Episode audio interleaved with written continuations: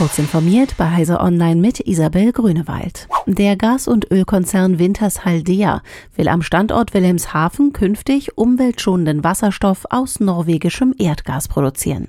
Im Rahmen des Großprojektes Blue High Now sollen dabei mehr als 200.000 Kubikmeter Wasserstoff pro Stunde hergestellt werden. Blue High Now soll nach jetzigem Planungsstand Ende 2028 in Betrieb gehen. Derweil haben im Beisein von Bundeswirtschaftsminister Robert Habeck in Wilhelmshaven die Arbeiten am ersten schwimmenden Terminal für flüssig Erdgas begonnen. Innerhalb von zehn Monaten soll das LNG-Terminal an die deutsche Gasversorgung angeschlossen werden.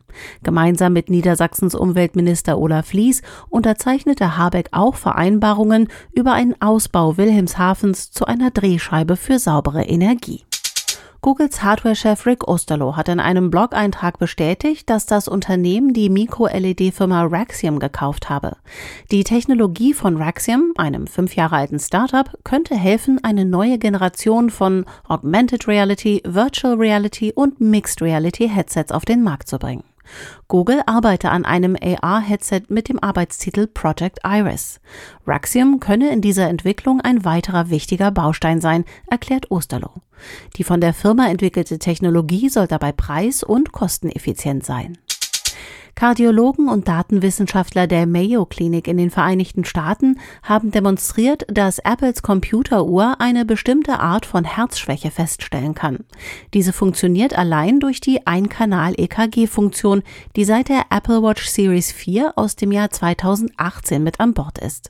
Dazu wurden insgesamt 125.000 Datensätze aus insgesamt elf Ländern ausgewertet und durch einen Algorithmus geschickt. Dabei zeigte sich, dass sich so eine zu geringe Pumpleistung Leistung des Herzens diagnostizieren ließ.